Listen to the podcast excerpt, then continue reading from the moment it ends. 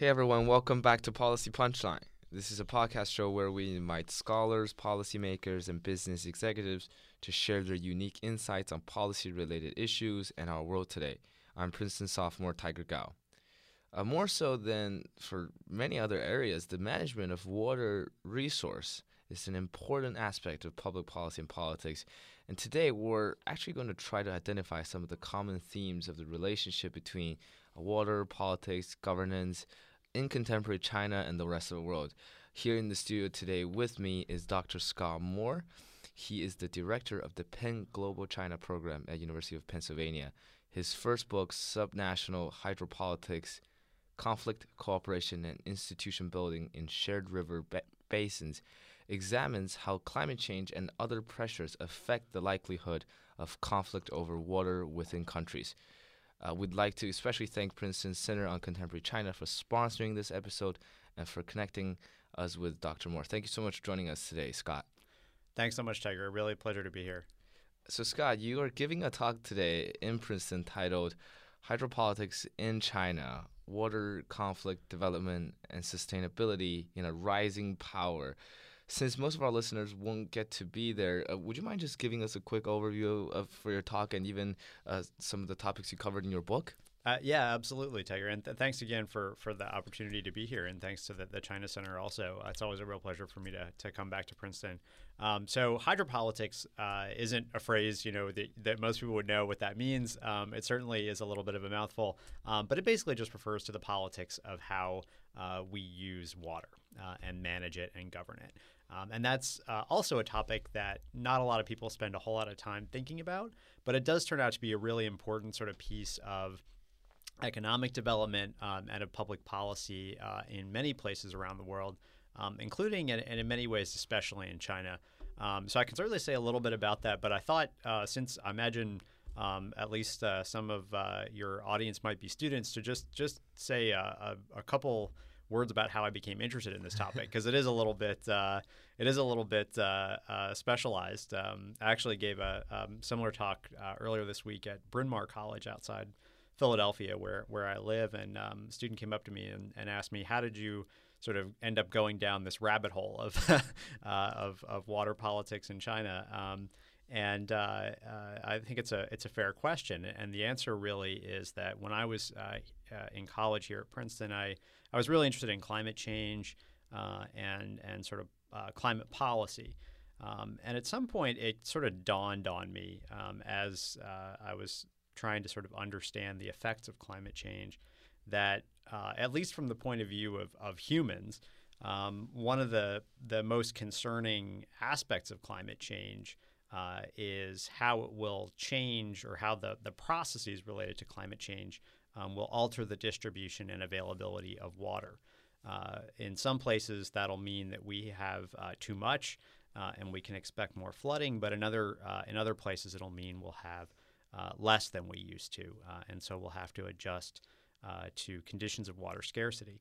And when you think about that kind of challenge in the context of China, um, something that that's uh, uh, you immediately kind of run up against is that uh, China uh, essentially is the source for almost all of Asia's major rivers, uh, and those rivers, uh, the Yangtze, the Yellow, the Mekong, et cetera, are really sort of they're so fundamental to the economy, to people's livelihoods, even to sort of kind of history and culture that you almost don't even think about them.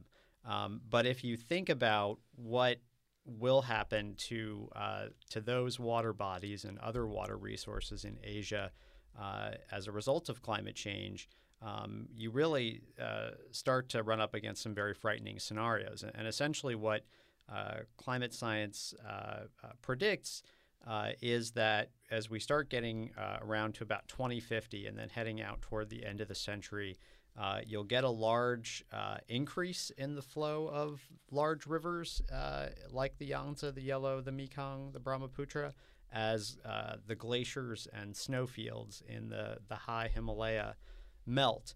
Um, but then after that, um, the flow of those major rivers will fall off very sharply. Um, and so, you know, if we think about the implications of that for uh, agriculture, for the environment, for ecology um, across most of China, as well as Southeast Asia, India, et cetera, it's really concerning. So that's really what kind of launched me into thinking about um, into thinking about these issues um, and being really interested in sort of how, as a matter of public policy, um, China, as well as its neighboring countries, tries to deal with water challenges. Um, in your last article published in the China Quarterly, you mentioned three preliminary themes seen through Chinese history about the relationship between water policy and governance. Uh, two of them talk about sort of the dynamic between people and the rulers regarding water policy. And the state may use water resources as a strategy of rule, um, but the task of policy management may also directly challenge the state. So, for example, there's this old Chinese saying that saying uh, the water can bear the, the, that bears the boat is the same that swallows it mm-hmm. up. Sort of describes the relationship between the people and the authorities. So, could you explain a bit more about this sort of close relationship between water policies and governance, as you highlighted the importance of this in explaining the issue of, of water in, in several papers that you wrote before? Yeah, well, and, and this is uh, another kind of aspect of, of my interest in this this kind of issue of water um, water issues, particularly in China, because um, water, uh, you know, here in the U.S., uh, we tend to think of water as a pretty local concern. You know, if you're from California or from uh, Arizona or Nevada, uh, you're probably and you're you know a politician or a civic leader. Uh, you probably would be concerned about water in many ways, but if you live here in New Jersey, you might only be concerned about it to the extent that you're worried about pollution or something like that. For China, though, uh, water was very much in the minds of uh, China's original uh, the people's the, the, the founding kind of leaders of the People's Republic, um, and the reason for that is that they uh, came to power essentially through a guerrilla movement. You know, if you go back to the 1930s, uh, the communists were essentially fighting an insurgency uh, against both the Japanese and the nationalist government. And when you're an insurgent, an insurgent movement, you have to find some way of appealing to local populations for support. And the region, the place that uh, they were doing this, the, the early kind of leaders of, of the Chinese Communist Party, um, Mao, Zhou Enlai, et cetera, was essentially the greater Yellow River Basin. And if you were a peasant farmer uh, in that region in the 1930s, probably your two biggest concerns would have been flooding and drought. Um, that you know historically going back hundreds and uh, in some cases thousands of years you know it's always been a uh, a kind of scourge for um, for peasant farmers in, in that in North China. Um, but so as uh, leaders trying to appeal to local people for support, two of the things that um, they found that people really cared about um, were protection from flooding and aid in times of drought, both of which obviously are fundamentally about water. And so when the People's Republic was founded, uh, the the senior uh, leadership uh, immediately made water issues a major priority for um, development uh, of uh, what they called New China or you know uh, communist communist China, and so. you know, the People's Republic was was founded in October of 1949. One of the very first policy conferences that was called by uh, Zhou Enlai, uh, occurred in November 1949, and it was, was all prime about minister. Yeah, uh, correct, correct. Um, uh, and uh, that was all about uh, water conservancies, irrigation, um, uh, and water, uh, agricultural water supply. So it, it's just an issue that was, for historical reasons, very important um, to the development of um, politics and economy in China. Um, and that has, to some extent, persisted um, all the way to the present. Uh, Hu Jintao was originally trained as a hydropower engineer, um, so uh, very familiar with water issues. And under uh, Xi Jinping, um, uh, water has continued to be a priority, especially water pollution and water quality. So, in any case, uh, I do think that in China, uh, more so than in most countries, there's this close link between water, politics, and governance. What about in terms of foreign policy? Like, is China ever using uh, water issues as leverage in negotiations, like, like with India or Pakistan. Like I ask this because Tibet has has a huge amount of water reserve, and, and part of the reason why Tibet is such a contentious and politicized issue seems to be because of water. Mm-hmm.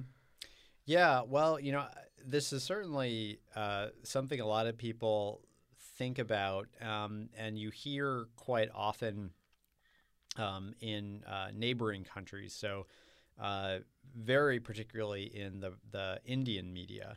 Uh, every week, essentially, there's some type of article, you know, that that sort of accuses uh, China of trying to sort of steal India's water because many of the of India's rivers uh, originate in Chinese territory. Um, to a lesser degree, you, you see the same types of allegations and stories um, with respect to the Mekong, Southeast Asia.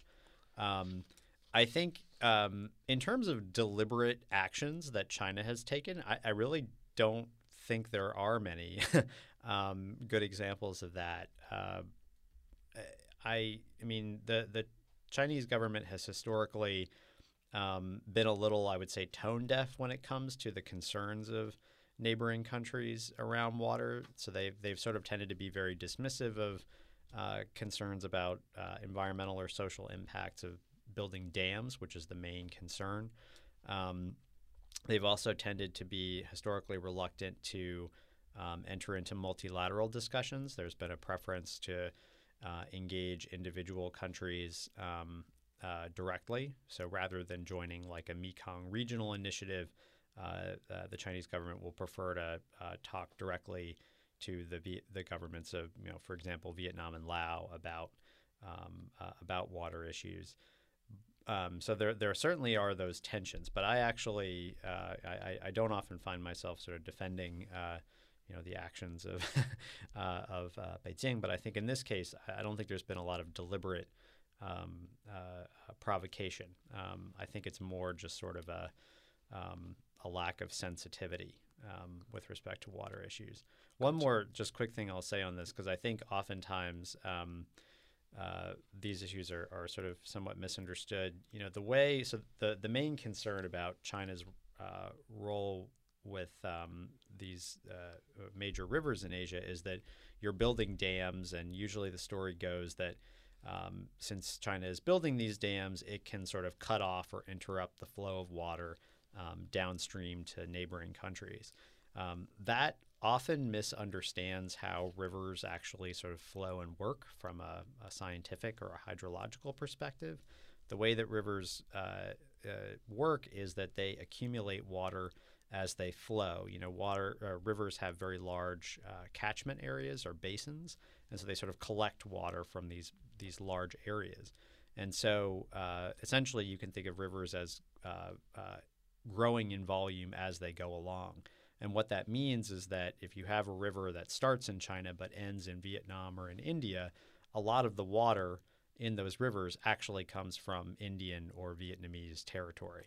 Um, so it's not as simple as it might sound for China to just sort of cut off the flow of rivers downstream, it's, even if it wanted to, which I don't think it does. I think this is a fascinating point because you mentioned how a lot of Indian rivers they actually originate mm-hmm. from China, and that got me into thinking as technology advances, the boundary between countries has kind of blurred because mm-hmm.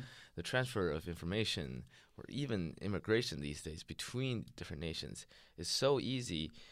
But something like water, if it if it originated from China, it's going to continue to originate from China, and it's not going to come from India. And if India down the road needs something, some water, it's going to need it from China. and if some geopolitical conflict arises, that adds a lot of complexity to it. So I, I'm curious to hear how how you think how you envision the future of water politics. Do you see it really becoming a source of cooperation or conflict or adding huge burden to certain countries that don't have any of those water resources that uh, originate from from their own?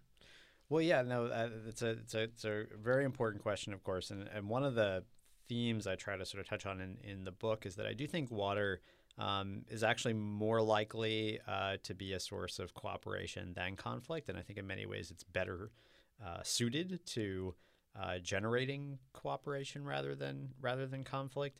Um, you mentioned sort of technology, and I do think that's important because oftentimes, and you know, I, I consider myself an environmentalist, so I, I don't um, you know mean to uh, kind of disparage uh, uh, environmentalists, but I think one thing that environmentalists often kind of get wrong when they're um, talking about resource uses, whether it's water or uh, forests or um, uh, or you know sort of energy or something like that, is you tend to sort of assume that the supply of a resource is static um, and that there's no way to um, uh, kind of uh, change how you use a resource either through technology or trade. And so when you look at water, um, it's it's not the case that China or India or any other country has to physically possess all the water that it needs to grow all of its crop to grow the crops that um, that that it needs to feed its people and to um, power its economy because we have trade. And so China can buy most of the soybeans it uses to feed livestock, for example, from the U.S. using water in the US, uh, not in China. And so you have these sort of dynamic effects. Um, and I think the two biggest are, are you know, technological change and, and trade and comparative advantage that make it not not a sort of uh, that mean that you can't look at things like water resource uh, endowments as a sort of static quantity. You mentioned technological innovations. Do you mean innovations related to water because I, I, know this geographer John Anthony Allan at King's College London. Mm-hmm. I don't know if you've heard. I do. Him. Yeah. He developed this idea of virtual, virtual water, water yeah. a few years ago, and there's just a lot of innovations related to water being developed these days. So do you see them potentially solving the, the urgent issues of, you know, water shortage or uh, pollution? Do you kind of see tech completely changing the scene? Um, uh, and so, well, for uh, just to kind of kick off, virtual water is exactly what um, uh, what I mean when I say sort of trade can help uh, can help um, uh, uh, address local water shortages or water scarcity. Um, and and credit definitely goes to Tony Allan as being the sort of inventor of that concept.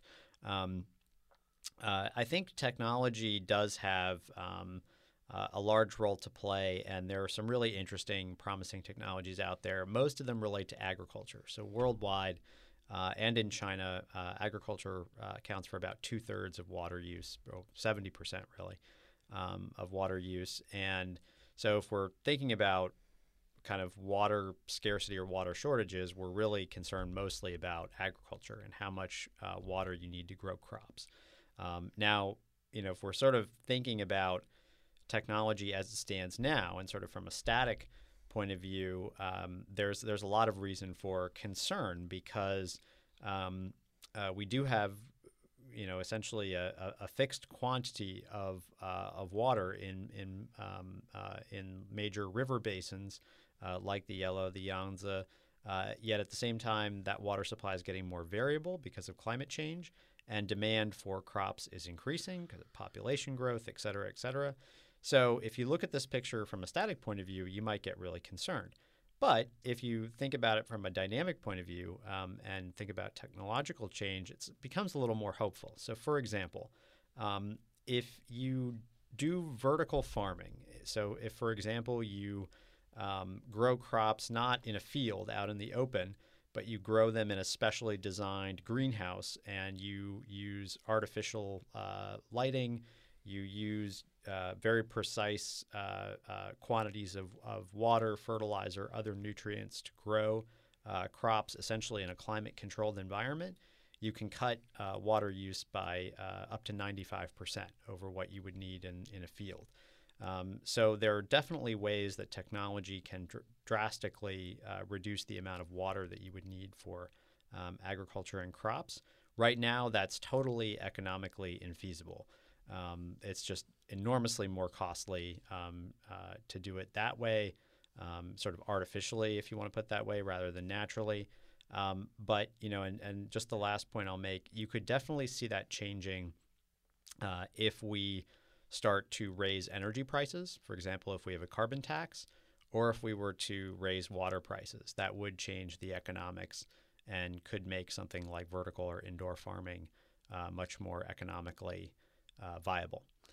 I want to hear a little bit more of your thoughts on international cooperation, um, especially when it comes to water, because water or climate change. I mean, it doesn't seem like we're seeing a trend of cooperation among all kinds of countries on climate change. I mean, there's this idea that basically says as long as each country um, thinks uh, about every issue based on their own interests, it's not incentivized for many countries to engage in climate change discussions because if America has a disaster because of climate change, Russia benefits, right? They don't want to solve this thing. so uh, that's that's when the humanity is not thinking as for the interest of humanity, but rather countries thinking in the interest of their own. So when it comes to water, are you actually optimistic that countries will all step up and India and Pakistan, China, and all all those countries will come together and say it's it's actually time for cooperation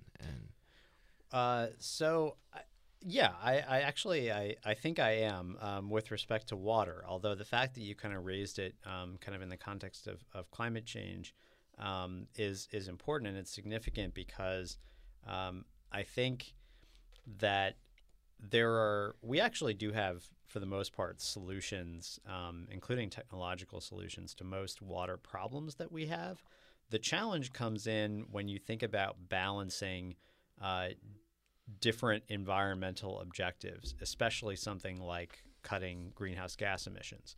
So, just for example, you know, the vertical farming thing I mentioned, one of the reasons it's so expensive is that it requires a lot of energy because you're essentially replacing the free light that you get from the sun with uh, artificial uh, UV light, and so energy costs are really high.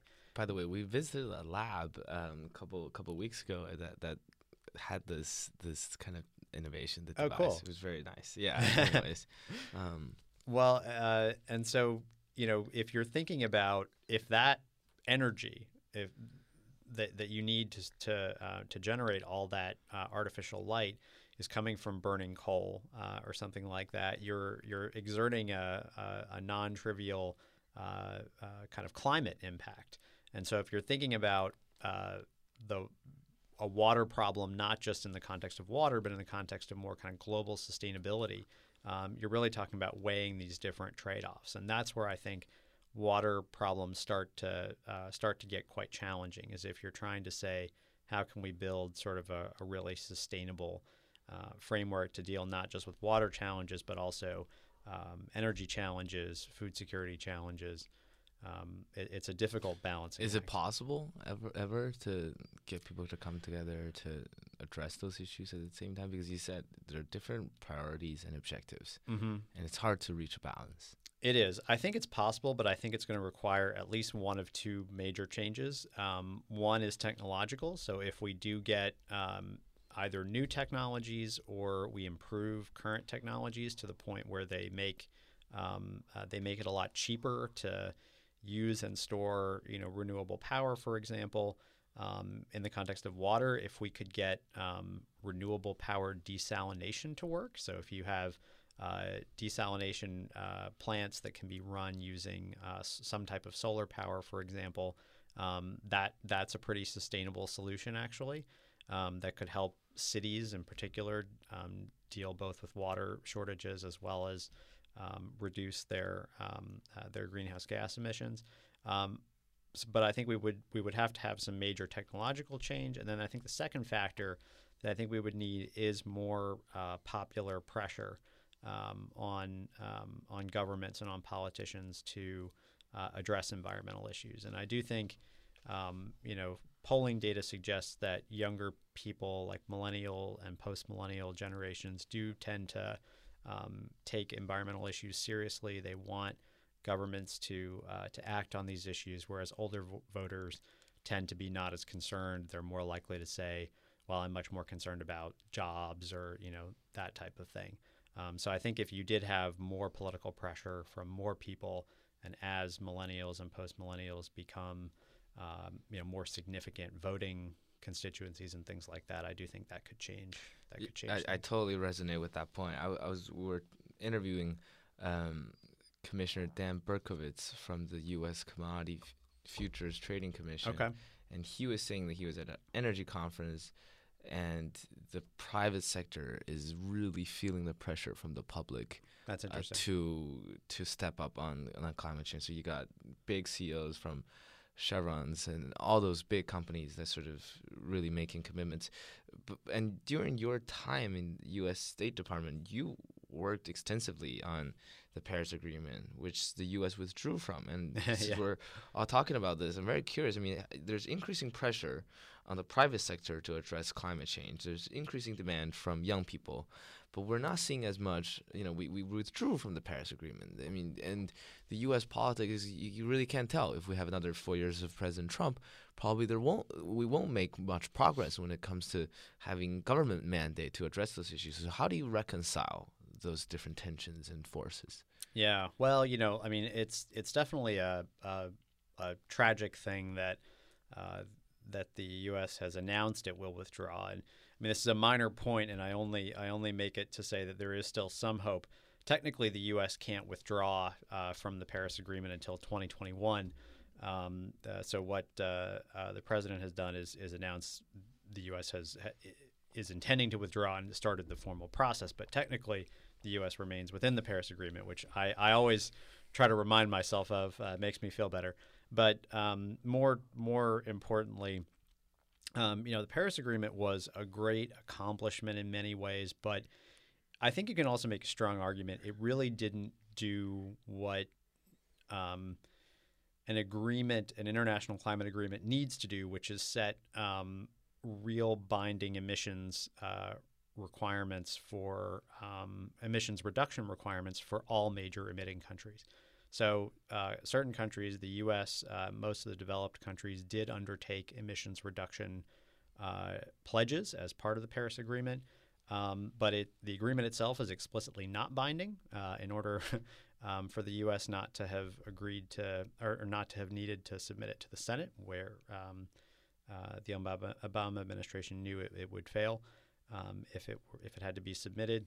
And for China, the largest emitter in the world, um, they actually the, the, Chinese government did not agree to reduce emissions in any way. They simply agreed to peak them um, well before 2030. So my point in saying all this is, I, I don't think anybody really thought the Paris Agreement itself was going to solve the climate problem. I think what people hoped, um, and and I and I think many others still hope, is that it sends a powerful enough message to uh, investors, to corporate executives, to uh, politicians around the world that we do have this uh, climate crisis. We need to deal with it. Countries are going to have to uh, reduce their emissions pretty dramatically. How are we going to sort of work together to solve this problem? But I guess my point is um, the agreement itself isn't really designed to solve the problem on its own. What it is designed to do is send the signal to others uh, to mobilize and, and help us kind of solve the solve the challenge. So in that respect, you know, the U.S. decision to to withdraw is tragic, um, but in some ways, we needed to find other. We needed we needed greater action on the part of the people that you talked about, executives and others, anyway. Uh, that got me to thinking another part is that the, the, the idea of public-private partnerships. Mm-hmm. Uh, people always criticize China for having the state hold significant power over almost every policymaking and legislative process, and the voice from the private sector is often absent. Uh, however, if we look at somewhere like Israel, right, Israel's development in water policy, the state-led strategies of expanding this drip irrigation and desalination process laid a very concrete and good foundation for the later entrance of a lot of private companies, which seemed to be a very successful model. So, what's your thought on the role of public versus private sector uh, when it comes to water, climate change, any of those political and innovative stuff? Well, you you absolutely need both, um, and I think. Um, I think in many ways this this kind of picture has has gotten more uh, more complicated um, you know, I think traditionally the idea was that if you think about a problem like climate change, you know, you do need certain technologies to kind of solve the problem, and, and this is true of water too, as you as you pointed out. Um, and when you look at technological development, you typically have um, both basic and applied research and development that needs to take place. You need basic research to develop the sort of um, fundamental or underlying principles um, uh, that you can build uh, technologies off of. And then you need applied research to sort of figure out how you take those fundamental breakthroughs that you get through basic research and turn them into something that's commercially useful. And so the traditional kind of theory goes governments are better at basic, at funding basic research and development because the commercial payoff isn't usually clear, whereas companies are better suited to doing the applied research because they have a stronger motivation um, and and are better able to judge what's going to be commercially um, commercially successful. I think when you look at problems like climate change, though, that formula it becomes a little bit less clear because many of the um, technologies that would that would help us solve the climate problem, like fusion power, um, are uh, so complex and so um, uh, so long term in terms of the development that even governments usually don't have the money uh, to really fund them. So I think one of the critical ways that we're going to have to, one of the critical solutions to I think climate change is developing some new model for how uh, companies and, and governments interact. There was, in, incidentally, um, at the time of the Paris Agreement, there was a parallel initiative called Mission Innovation that um, Bill Gates actually spearheaded. And his idea was that uh, he wanted to get um, uh, all kind of major countries to uh, pledge to double research and development spending on clean technology, um, especially clean energy, um, over the next, I believe it was a decade. I can't remember exactly the time scale. Um, but the logic was that we need to increase the amount of public money going into these problems, and then uh, his foundation pledged to uh, to donate. I think it was about a billion dollars to this effort too. And the idea was that you would um, leverage this government commitment to also get money from uh, major foundations and companies. And I think that's still the right model. Um, I don't think that particular initiative has been as successful as many hoped. Um, partly, I think, because of the change in leadership here in the U.S., but that's another story. awesome. H- have you ever thought about going to policy? What kind of advice would you give to policymakers today? Um, you know, I think I'm. I, mean, I used to work at the World Bank, and I, I always yeah. kind of uh, uh, feel a little bit self-conscious uh, talking about the use of economic mechanisms because uh, you know I think the, the World Bank uh, is often gets a gets a reputation for always kind of saying, well, if you know you, you need to put a price on everything. but uh, I do think, especially when it comes to water, um, and, and I think in the case of energy too, you know, there's no silver bullet, but I think the single biggest piece of the puzzle is just trying to figure out how you can better reflect the economic externalities of water use and of carbon emissions um, uh, in in pricing those resources. Um, you know, I don't think um, in most places around the world, government China may be a, a, slight exception actually, but in most places, government regulation just isn't. Governments just aren't strong and capable enough um, to really change uh, resource use and behavior. And so I think oftentimes you do um, pricing tends to be the most powerful way of doing that. Um, and of course, there are lots of issues. You know, when you talk about something like water, uh, you need to make sure that you address um, uh, uh, socioeconomic issues. You need to make sure that you uh, you allow everyone to have access to some amount of water. So there there are lots of sort of ethical and and uh, um, uh, equity based issues you have to address. It's not as you can't solve everything through through putting a price on water, but I do think you have to. That's you do have to start there in many ways. Sounds great. Uh, so the name of our podcast is Policy Punchline. So I have to ask you at the end of our show, what's the what's the policy punchline here? I think the policy punchline is that when you think about so first of all, I think when you think about environmental issues, you should think of climate change. And if you when you think of climate change, you also should think of water. I think that's my that's my takeaway punchline. That, sound, that sounds awesome. Thank you so much for joining us today, Scott. Thanks so much, Tiger. And, and that's our interview with Dr. Scott Moore from University of Pennsylvania. If you'd like to learn more about hydropolitics, I highly encourage you to get go get his book, Subnational Hydropolitics: conflict cooperation, and institution building in shared river basins. We'd like to especially thank Princeton Center on Contemporary China for sponsoring this episode and for connecting us with Scott. Please follow Policy Punchline on iTunes, Spotify, SoundCloud, Google Play, and Twitter at Policy Punchline. Um, rate us, review us. If you'd like to see more frequent comments and, and updates we post, please visit us on policypunchline.com. Thank you so much for listening today.